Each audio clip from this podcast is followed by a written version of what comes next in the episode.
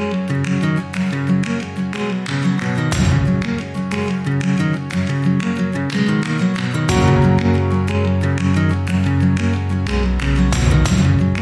and welcome to Everyday Thriving for Women, a weekly podcast for busy professional women who want to thrive, rise, and lead. We're your hosts, Mabatu Ngambule. And I'm Caroline Hopkins. We're two career loving mothers ourselves, passionate about supporting women to be their best. Each week, we're going to be chatting about what is challenging us or the women we're working with. And we're going to be providing practical tools, tips, and techniques to help you cope and even thrive. This podcast is sponsored by Zebra Blue Women's Leadership Services and Tsukudu Consulting.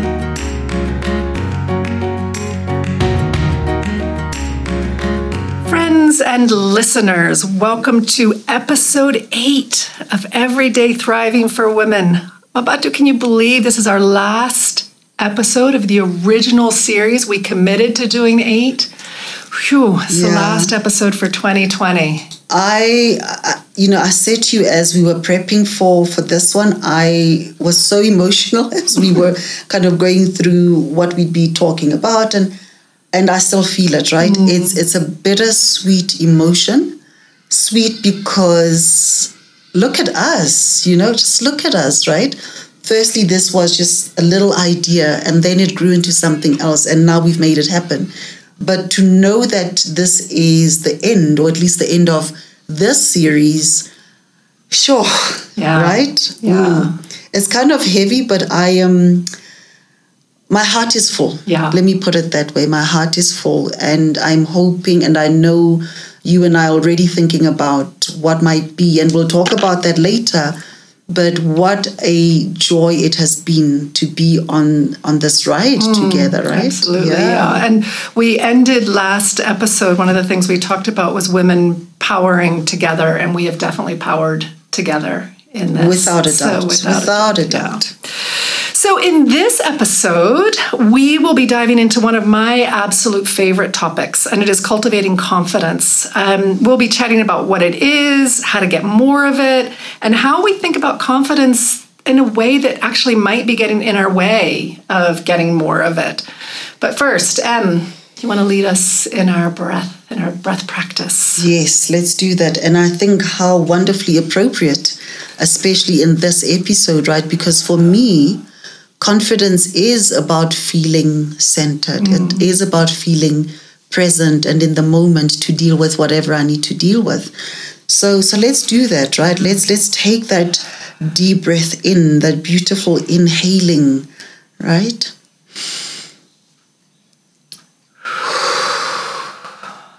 And we release, yeah. right? Let go. Yeah.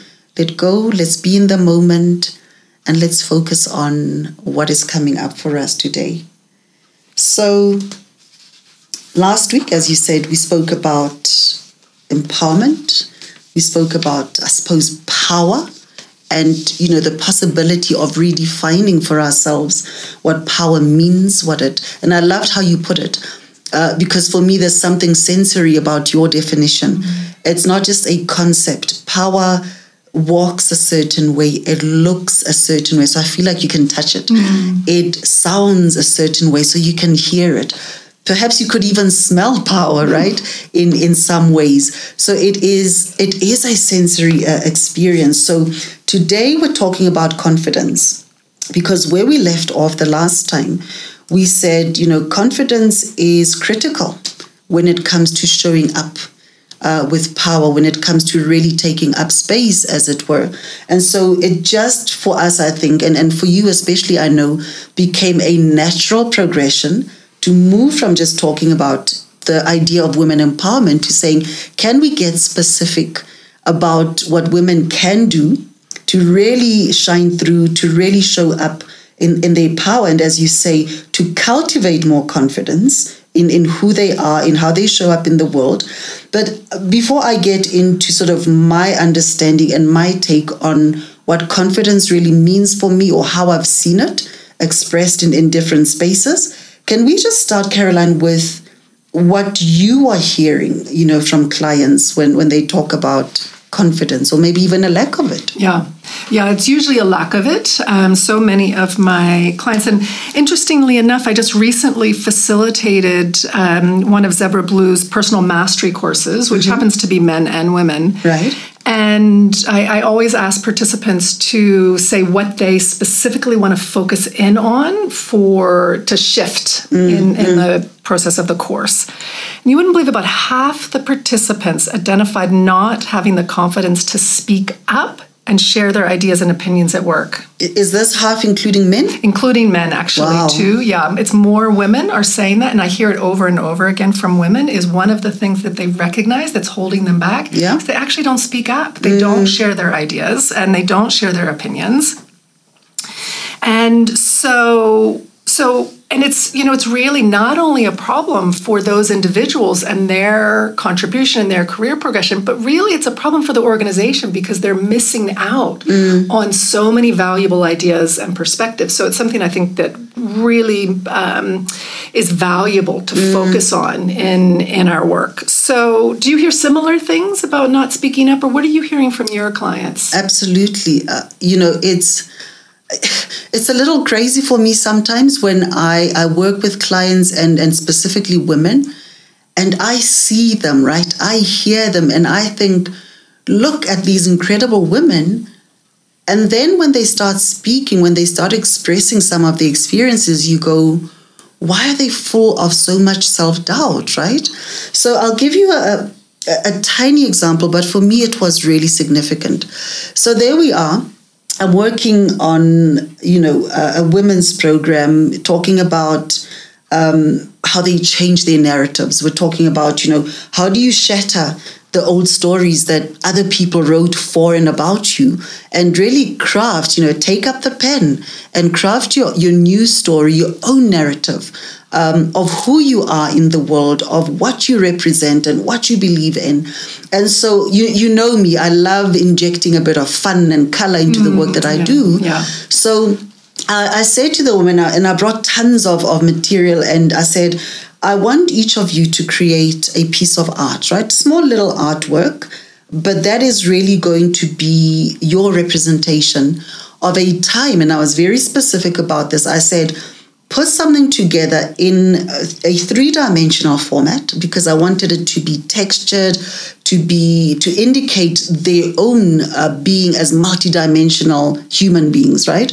And I said, think of a time when you felt your most powerful.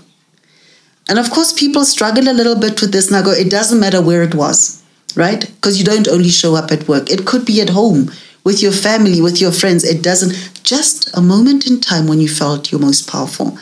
And so they start working, and I cannot tell you the, the beauty the, the just the, the most incredible work artwork that emerges out of this right? And so afterwards i say to the women um, one by one tell us your story through the work that you you have crafted. This is you taking up the pen and and recreating and reimagining your own story. Caroline i cannot describe to you my and this is me perhaps being a little dramatic my sorrow right so I, I look at these beautiful works and one by one these women get up and the first few kind of very excitedly stand up and say, This is my work, and you know, here's what it means, and then the next one.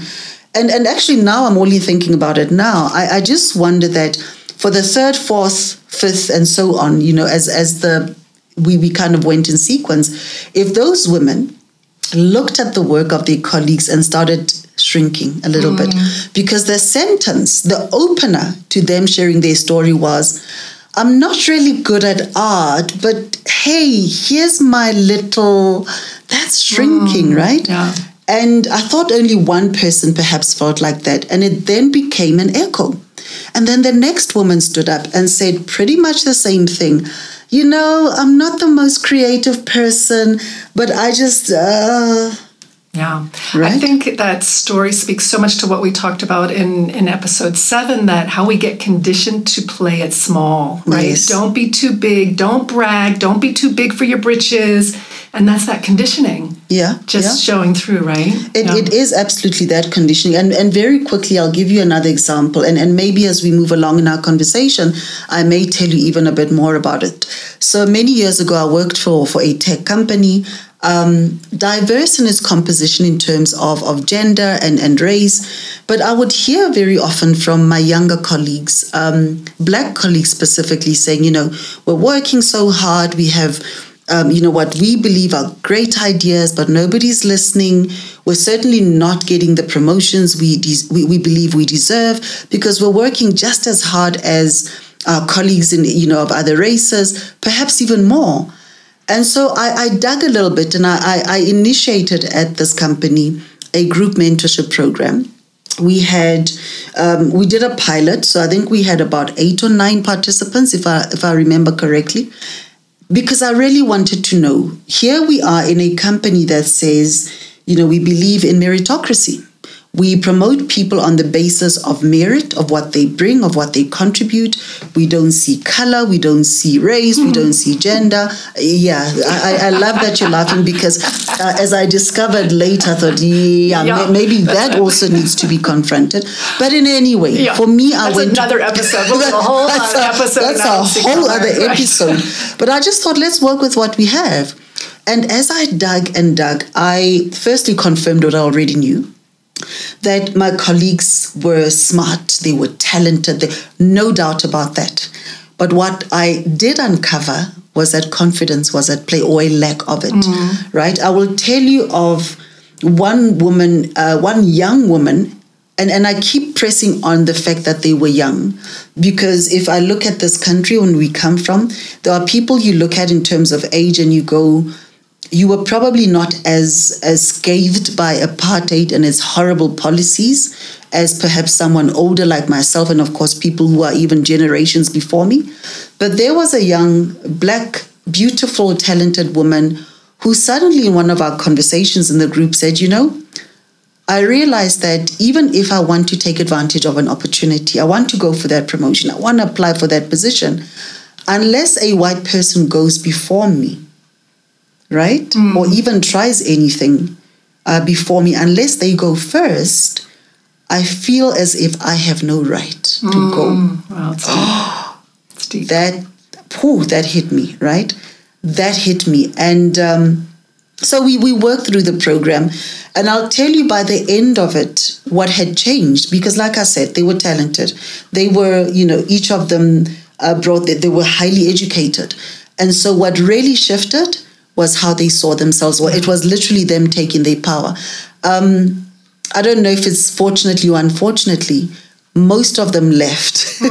they left the company because suddenly they went, You mean I could be something much, much more than this? This is just not the place.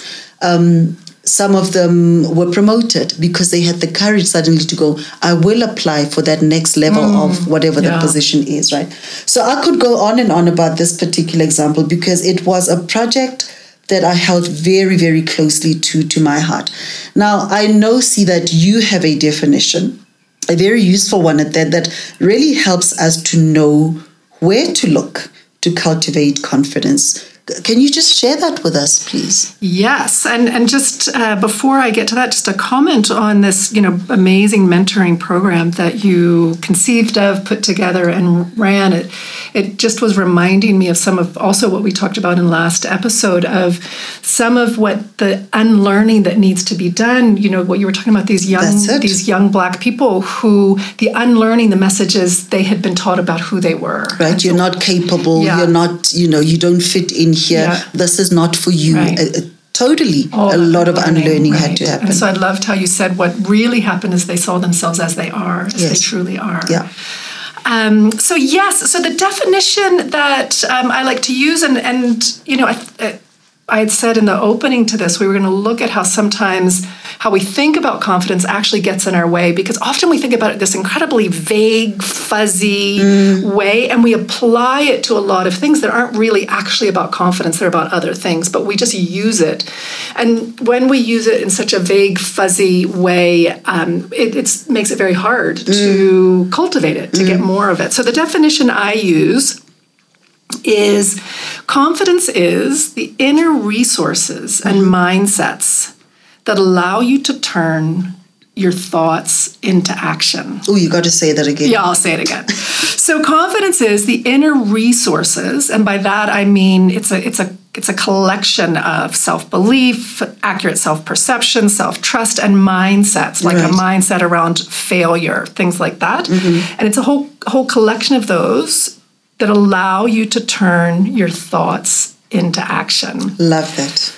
And I, for me, I find this definition really useful when I'm working with women to to cultivate it because number one, it is this idea that it breaks confidence down. It's not just you either are confident or you aren't aren't confident. Mm-hmm. It, there's a there's a whole series of as I've spoken about these inner resources that so we might have one of those inner resources quite developed, but we need to develop another one to and the collection of those really increases our confidence. Okay.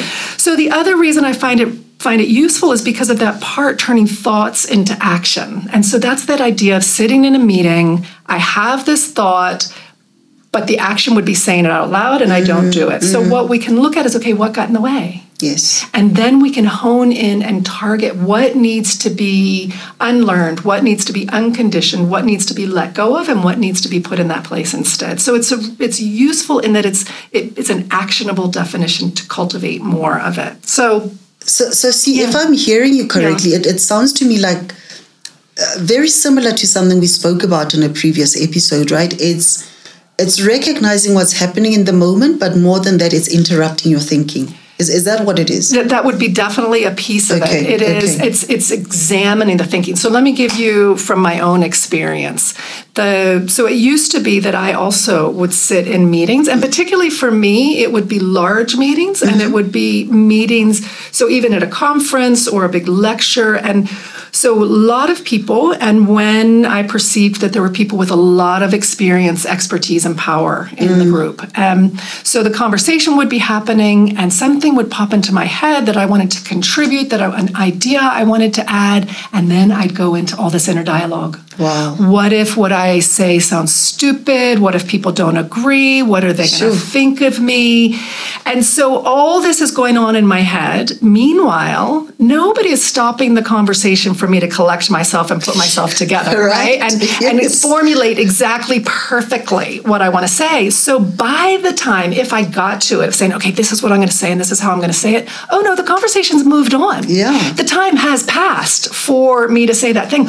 And worse, is when somebody then says what I was going to oh, say. Oh Lord, that's right? the worst, that's right? the worst. And doubly worse is when they then other people are like, oh, we hadn't thought of it that way. What a what brilliant a, what a brilliant idea. And I'm like, ah, damn. Like And sadly there's nothing you can do about no, it, right? Because you can't say somebody stole your idea. You didn't say it. Yeah. You were so busy listening to your inner saboteur yeah, that yeah. you missed your opportunity. And that's exactly the word I was going to use. It's this sabotage, right? And so we can really it's that inner dialogue mm. And all the stuff that comes up that we can slow that down, look at it, see what is in there. And I'll talk about more about that just now, but what um, what about you? What either for yourself or in your clients what what do you see comes up that that in that gets in the way of us taking action on our thoughts? So I, I smiled when you gave the example of you know sitting in in a room you know with with a, a large sort of meeting happening and you looking around and thinking, oh my gosh, everybody knows more. Who am I? Like, you know, that that voice that says, little old me, right? right? Because I, I also have that that inner saboteur. And I'll give you, you know, I can laugh about it now, but I'll give you one one very real example in in my own life, which is actually not, which is a, a relatively recent example. So you know that um, you know I had the uh, the privilege and mm-hmm. the good fortune of going to to Harvard uh, Business School. Mm. I was awarded uh, a scholarship, and even with that scholarship, I remember when I got it, I thought. I bet you only like three people applied for this, so they had no choice but to kind of make me one of the recipients, oh right? God, the things we do to ourselves. Right? Look, I don't really know uh, exactly the number of people, but I remember when I went for uh, what would have been my last interview. It was a panel interview, and I had to wait for, and, and now the story is coming back, and I had to wait for the shuttle to pick me up to take me to the venue. I, I kind of said to to the lady at the hotel where I had to wait, like, so have you have you kind of like very sneakily have you been? She's like, yeah, you know, there's there's probably been about thirty, maybe forty people, you know. but all along, I'd said, you know, I and even after I knew that fact, I still thought she made a mistake. I'm sure there were only three people, and I was just kind of like, you know, we might as well give it to her, which was, you know, which was far from the truth. But let me give you an actual example once I got to Harvard, right? So there we are in this um, auditorium. We're having a lecture on uh, on economics, right? And of course, I didn't have a background. I, I know the very basics of how the economy works. So I'm not completely blank, but I would not, of course, call myself an economist. And it didn't help that the people we were sitting with in the room. So, firstly, I've, I've got jitters really about the fact that I, I need to pinch myself a gazillion times that I am at Harvard. Like, this mm. is one, if not, you know, for many years has, has been the best um, university mm. in the entire world and how did little old me get here mm. somebody's going to know that i should not be here right. but i'm sitting in this economics class and i'm surrounded by a sea of just amazing people right these these people that i now call my colleagues whom i didn't really feel like i was a colleague of theirs they are you know ceo of this and the chief something of that and the senior VP of, and they work for these gigantic organizations. And I come, of course, from a, a fairly small company myself. I, I, you know, I'm of course in leadership and management at, at that stage, which is why I was allowed also into this program. But I, I felt small. So anyway, the, the beautiful thing of course in these classes is you don't just have you know the professor standing there talking. It's very interactive. They ask you a lot of questions. You work through a bunch of case studies. And part of me as a learner is that i am quite participative I, I I've never so so it's funny. On the one hand, I do have that saboteur that goes, "Do you know enough? Mm. Maybe you shouldn't." But I also have the the child like me who still says, "Me, me, me, pick me, pick me. I have an answer." Oh, I, right. So I would, I, and I and I remember on this one day. I don't remember the exact question, but I remember this. I got it wrong. And I thought mm. this mm. is a spectacular fail. You see? You I'm should sure not did be you have that feeling that the ground could only open up oh, right yeah. Like you should not be at Harvard. I told you this was a mistake. And look, everybody, do you know like in the movies when people have this out of body experience and they think, oh my gosh, all eyes are on me? Yeah. It was a lie. It was an absolute lie because the reality was the professor moved very quickly mm-hmm. on and asked somebody else who mm-hmm. then got the and then you know he continued and life went on. Yeah. I went back to my room that afternoon. I remember when when classes finished i remember thinking I I do not want to look at anybody. My, you know, I was kind of like downcast. I will not look at anybody. I will not speak to anybody. I'm sure they're all gonna tell their friends and people in their groups, and, and I'm gonna be firstly how how arrogant to think that I I mighty I would be the topic of of choice for for everybody else because I got this one question wrong. The headlines in the newspaper. You know, like I would. I would make headlines in Boston for goodness sake, right? so, and then I got to my room and I mulled over this and I, I beat myself up quite a bit. And then eventually I went, okay, just just breathe. Hmm. What happened here? Why are you here? I came to learn. That's why I was there. That's that's you know the answer that that immediately came to mind. I I believe that I have something to contribute. The reason Harvard puts the groups together, the you know the learning groups, the sort of the cohort on the program together, is because they want to create a rich experience. And they looked at my application, at the experience I shared with them, the many examples I gave about my my leadership and my management experience, and they deemed me worthy to be part of that collective. I am here because I deserve to be here. So what, Mabatu? You made a mistake. You got an. Uh, it's called learning, right? it's called learning, and so it. Look, it it it did take a while. I'm not gonna lie. Um, nobody ever asked me about it mm. to say, hey, you know, silly. Remember when you got that question wrong? It really was just a voice in my head. I call it my stupid moment, but to be fair I should really be reframing it and calling it my moment of it's one of my many moments of reckoning. This is you, sister. This is you giving, contributing, taking part, and it doesn't have to be perfect. You don't have to be perfect, right?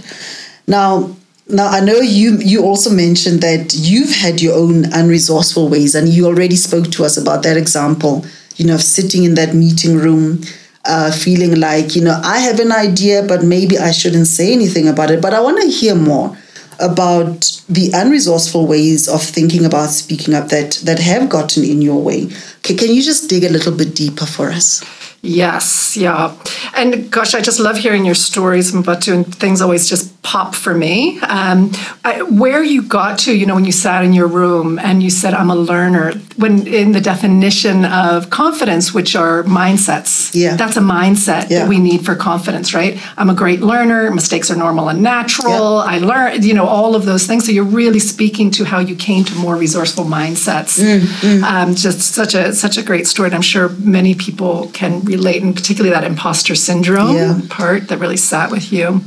So, so there in my particular uh, groupings of unresourceful ways of thinking and mindsets, there were there are a whole number of them that got in my way. But I'm just gonna I'm gonna shine a spotlight on one of them um, because I think hopefully our listeners will also be able to relate. And it's something that I've come to understand that I had that I for many many many years I, I really didn't have an understanding of and.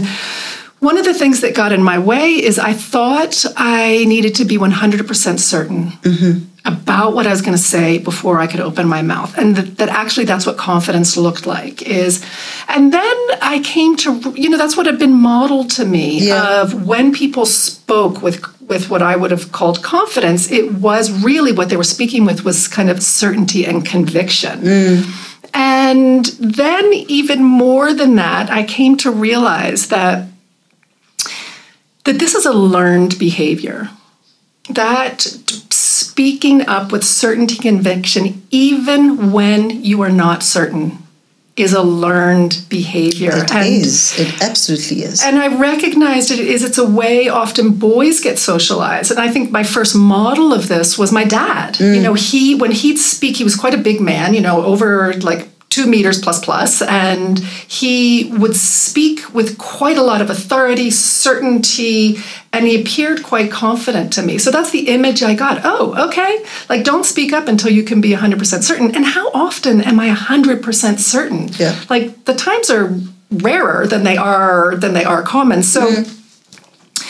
So I learned, oh, this is just the way some people have been socialized. Mostly boys have been socialized to to just speak as if they're 100% certain before they are. Right? That's all it is. It's a learned way. It's a socialized way. So and and I really this like a penny dropped for me when a very good friend of mine, um, she used to witness her husband, and I will say he's a lovely, lovely guy. He is kind and generous, but she would witness him expound on topics. You know, we'd be having all dinner together and expound on topics that she knew for a fact he was not an expert in. He was not versed in, but he would speak with just this authority, this certainty. That's bold, right? It's bold, and I think it's common amongst a, a lot of the way boys and men have been conditioned. Yeah, It, it, it absolutely is common. I'm laughing because I live with three men, and and I have had. I told you recently, uh, you know, an example, and I won't go into it here, of me actually having for for the first time in in in a while having to put my foot down and go. No, you do not know that. And no, I actually said that, right? So can you imagine? I'm outnumbered totally in, in, in my yeah, household, right? really, yeah, yeah. You you really don't have a hope in hell there. So so my friend who would watch, she gave this um, phenomenon a name, and it stuck with me ever since she said it. She calls it male answer syndrome. like that. And no disrespect to men, it's just a way of being conditioned, and I'm not making it wrong or or or bad. No judgment, it's right? No It is judgment. what it it is. It's a way of of maintaining authority, of maintaining hierarchy, and all those things. So for us as women, it that is number one. It's not the way we've been socialized Mm. or conditioned. So for us to only speak up when we're hundred percent certain, or to speak up when we're not hundred percent certain, but to speak as if we are, Yes. isn't the way we've been socialized, conditioned, and it's going to feel inauthentic. Yeah. And so, in no way am I am I suggesting that that's what we as women do. I don't think that is the way forward to adopt that particular strategy. Um, but, but the key word for me, Caroline, is conditioning. Yeah, we're not born that way. It's not innate in us, right? Yeah, it is a socialization, and socialization can be turned around. I, I often say, and, and I know on our podcasts I've said this over and over. What has been constructed can be deconstructed and then reconstructed right. into something else. Right, right. Yeah. And what I would just advocate for is the way we're going to reconstruct is not to do it the way men boys have been socialized and conditioned. I think there's another way that where we both can come off sounding um, sounding confident and authentic at the same time. So so that we're not doing that thing of fake it till we make it. I really don't believe that's the way forward. So what I know you had a professor who can uh, who said something to you who can really lend um, I think a valuable insight into this conversation. Yes, so back to Harvard Business School, and it is, I think, the last class probably with this one particular uh, professor who, who taught us. Um, I think he used to teach marketing and strategy, and um, and he was just brilliant, right? I, he was just one of my favorites. And on the last day, he says this to us. Um, so, firstly, let me say this the program that I was on was part of Harvard uh, Business School's executive education um, arm or division, whatever you, you want to call it. But he also taught MBAs. And MBAs typically at Harvard are much younger, so they're not necessarily, you know, they don't necessarily have the same experience as the group of people that I was with, certainly with, with the cohort. But he said this, and he said for him, right across sort of the different levels and programs that he works on, he has observed over the many years that he'd been teaching that the smartest people in the room are not the ones who have all the answers. The smartest people in the room are the ones who are brave enough to ask questions, no matter what those questions are, right? So you have permission to not know everything. And in fact, this is my stance on it. It is a strength to go, I don't know. And particularly when you're in a leadership position, to admit that you don't have the answers and to not feel less than mm-hmm. for asking questions, mm-hmm. right? And it was it was affirming. It was such a and, and not that I was looking for validation, but it did validate me to go, you know what? That stupid moment, that you know, that that mm. incident I called a stupid moment, that was probably one of my most brilliant moments in the entire time that I had been there because I was unafraid to contribute. And the lesson that came out of it for me that it's okay to not mm. to know, and then to have this incredible um, teacher, researcher, professor kind of say that's exactly it. It's okay to ask. Mm. Was just I, I couldn't have left on a higher note. Yeah. Right? I could not have left yeah. on a higher note. Yeah. So, what do you suggest? I mean, what do you suggest, Caroline, that we do um, when we need to speak, even if we are not 100% certain? And, and that we do so, and here's the clincher for me that we speak up in a way that still is and feels authentic for us. Right, right, exactly. And, you know, I just so love what that professor shared with you because it really speaks. I think I've said it in a different podcast in Feminine Power. We talk about, you know, there can be this idea that knowledge is power, mm-hmm. but when we talk about, and that's kind of in a masculine power system. So yes. that's why I have to know all the answers. That's why I have to speak with uncertainty. But within a feminine power system, not knowing is also powerful. It's not knowing, but wanting to know know, having the curiosity, yeah. asking the questions is and because that expands knowledge for everyone. So and maybe if I can just yeah. very quickly chip in, an extension to that for me is that knowledge is a gift. Mm. When you know, it's not about lording it over other people. Is mm. what do I do with this knowledge to share with others, and how do I then welcome yeah. the gift of knowledge yeah. that comes from other people? Beautiful, right? Right. Again, that power with rather than power over. Mm-hmm. Yeah.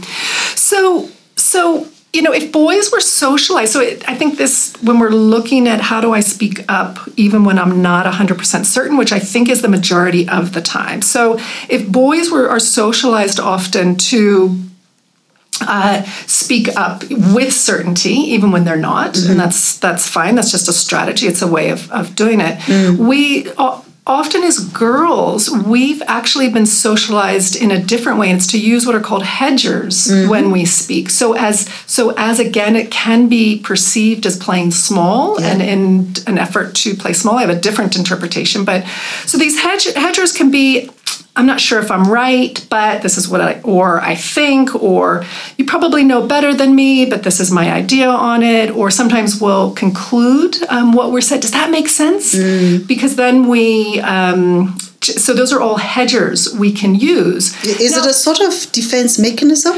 Well- it's, like a protective thing, right? So actually, Deborah Tannen, I really think we need to do a whole episode on this because I find it fascinating. It's actually a, she calls it a linguistic ritual. Ah. And women are, and I'm going to generalize here, but if men are conditioned to be hierarchical, who's mm-hmm. above, who's below, and, Yeah. and communication and language is used to figure out where do I fit in mm-hmm. this hierarchy of boys that are around me or this men group of men that are around me. Women, our, we use communication rituals to to be relational. Mm. So it's not a def- in the way I understand it is it is a way to be relational. I'm not going to mm. put my idea above your idea because I want to hear your idea. So this is my idea. What's your idea? I actually think some of those things are brilliant ways to be inclusive. So, so um, hedges are not necessarily bad, No, right? no. I think in, it, I, I, yes, they often get labeled as bad, and it is like fingers on a blackboard for me because they're only bad when you view them through a masculine lens of power Uh-huh. and leadership. But when we start to understand, no, it's relational and it's a way of being inclusive of all voices. Yes. that's power, right? Exactly. I mean, I'm just thinking, even the one hedger you mentioned of, does that make sense? Mm. Yeah. I use that all the time. When I'm facilitating, and I know it's not because I doubt myself in that moment. Right. I'm, I'm I'm constantly looking out. Is everybody still with me? 100%. Have I explained this in a way that I haven't lost anyone? So it's important in my work never to leave anyone behind. Yeah. So when I ask, does that make sense? It's really about saying, are you still with me? And if you're not, I will go back so Yeah. that I make sure that we pick you up and we put you on the same page as everybody. Brilliant. Brilliantly said. Do you see that as relational power? Yeah.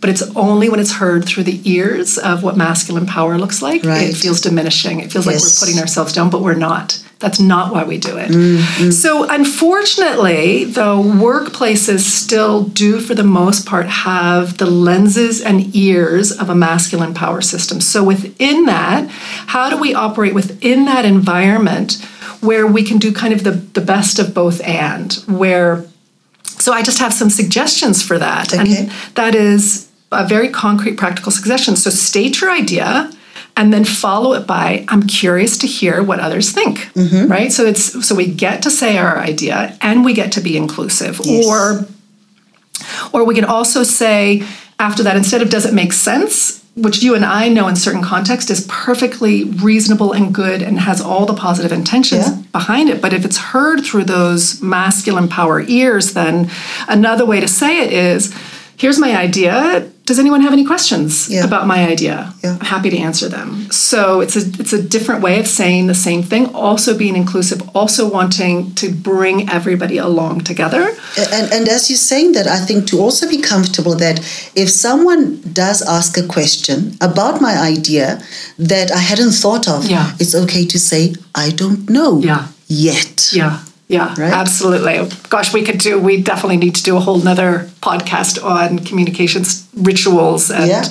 um, so, and the other just very practical example I wanted to give is, which I know I sometimes use, is I'm going to preface what I'm going to say. Um, where I'm not going to be inauthentic, I'm going to be very authentic. So I don't have this idea perfectly articulated yet, but I want to put it on the table as part of our discussion. Mm-hmm. So go. I just pre-frame. Like it's not going to come out beautiful, but it's still a good. It's still an idea that I want us to to consider. So. So, you know, this may not feel natural to put these things in at first, especially if we're used to using other pre phrases or post phrases. Mm-hmm. But my suggestion is, is just to practice using them and in lower stakes environments till they start to become part of your natural way of articulating, way of expressing yourself. So, with friends or with family, and eventually it will become a new normal that we can use then in the the workplace. And, you know, a, a thing about confidence is practice. The easiest way to get confident about something is to practice. Practice, practice, practice. Practice, practice is right? the easiest way to become confident at that which you don't know. So, okay, so, and as a final pitch on this confidence thing, I want to put something out to anyone who's listening who is a leader or a manager. And to know that people on your team might not have had the opportunity yet to have developed these inner resources and these mindset shifts, and they might be staying quiet at your table, but Yeah. you're missing out. So please do make it your business to ask everybody on your team, everyone around the table, invite their ideas in, and then amplify their ideas. Encourage if, if it's somebody in your team who is not somebody who normally um, speaks up, really encourage them, acknowledge them for sharing their idea um, amplify it. I think it is. It's really incumbent upon good leaders and good managers to invite all voices in. So, and I know, I believe you have one last piece as well that you want to bring into this confidence conversation. Yeah, and, and I want to say this before I talk about how confidence shows up for me. Um, I, I want to stay very quickly with something that you said that, you know, you, you can sort of um, contextualize what you need to say by really just saying to, to the people around you, I don't have this idea perfectly um, articulated yet. And I thought, you and I have been living that. Because if you go back to episode one, where we introduced this work and while we're doing it, I remember one of the things we said was, we are learning, we are experimenting, we're doing something that's new for both of us. Um, you know, this is not going to be perfect. In fact, it may be messy in places. And I think we have grown in our confidence episode to episode to episode. We have definitely, I certainly feel it. I see it in you. I hear it in your voice the more we do this. But we invited our audience to say, you know what? It may not be um, what you're used to doing, you know, these very amazing professional podcast. And it wasn't self doubt. It was really you and me saying, as a collective, Yeah.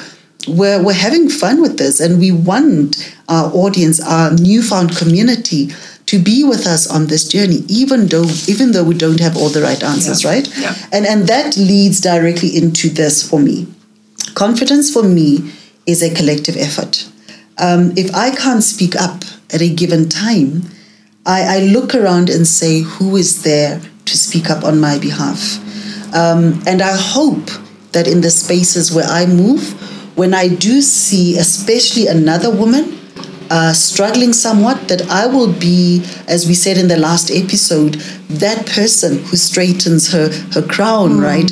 Ever so subtly and gently, but just to let her know she's got this, you know, she can do it. The group mentorship program I spoke about was exactly that for me.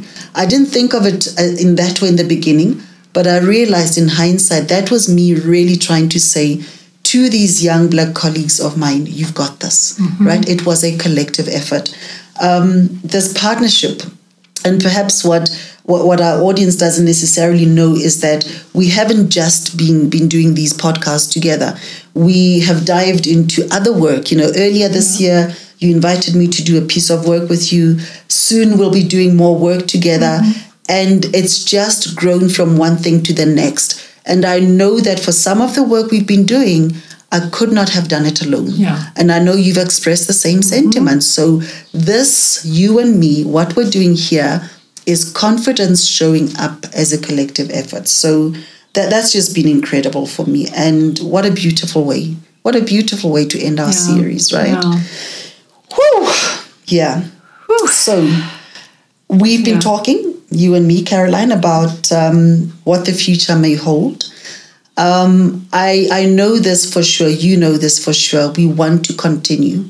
Whether the podcasts look exactly the same as what we've done over this this eight week series or not, for us at this point is not the point. But we know we know the power of this work. Um, we've heard from people who you know who've been generous enough with their feedback that it's starting to make a difference in the lives of the women that we hoped to to reach. And so there's no doubt that we will continue in some shape, form, or other these conversations because they need to happen. We need to continue.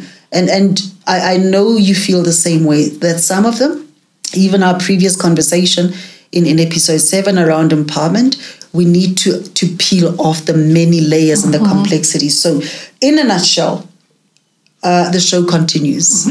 How exactly we haven't quite pinned that down, but know that the show continues. And I'm just saying to to our community, you know, um, kind of hold space for us, right? As we think and reimagine and recreate and, and do all sorts of new, crazy, Yeah. wonderful things, that we will continue on this journey and this work. Of course, help us spread the word by sharing the episodes that we have uh, put together that you have listened to. I bet you know someone who needs to listen to some of, of these conversations. So please do share.